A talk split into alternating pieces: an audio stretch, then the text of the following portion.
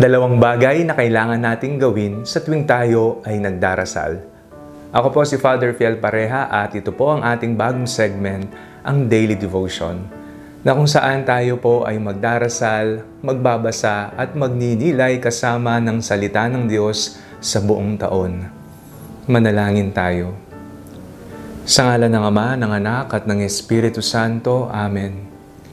Halina, banal na Espiritu, liwanagan mo ang aming puso at isip nang maunawaan at maisabuhay namin ang iyong salita. Amen. Our Bible passage for today is from the book of Psalms, chapter 86, verses 1 to 2, and I read it for you. Incline your ear, O Lord, and answer me, for I am poor and needy. Preserve my life for I am devoted to you. Save your servant who trusts in you.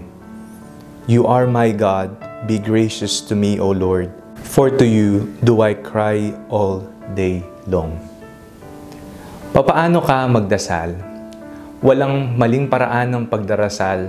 Ang pagiging totoo, ang pagiging tapat sa ating mga sinasabi sa Panginoon ay isang tunay na pagdarasal kung ano ang iyong nararamdamang emosyon, ito man ay lungkot, ito man ay galit, tuwa, o kaya naman lahat ng pinagdaraanan mo, mainam na ito'y ibulong mo sa panalangin sa Panginoon.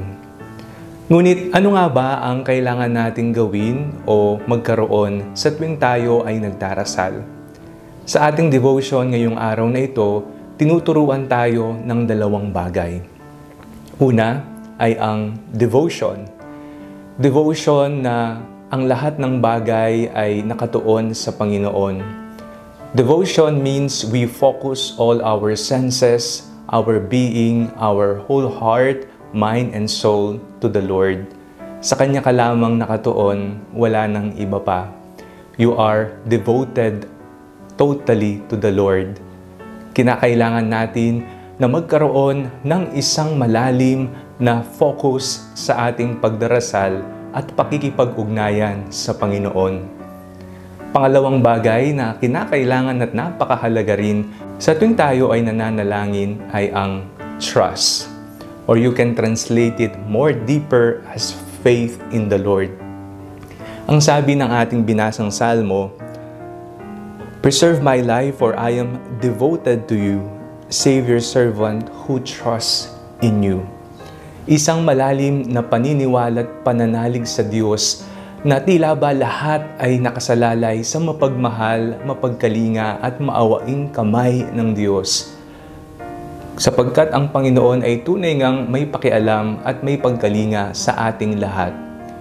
Dalawang bagay na kinakailangan natin, devotion at trust. Manalangin tayo.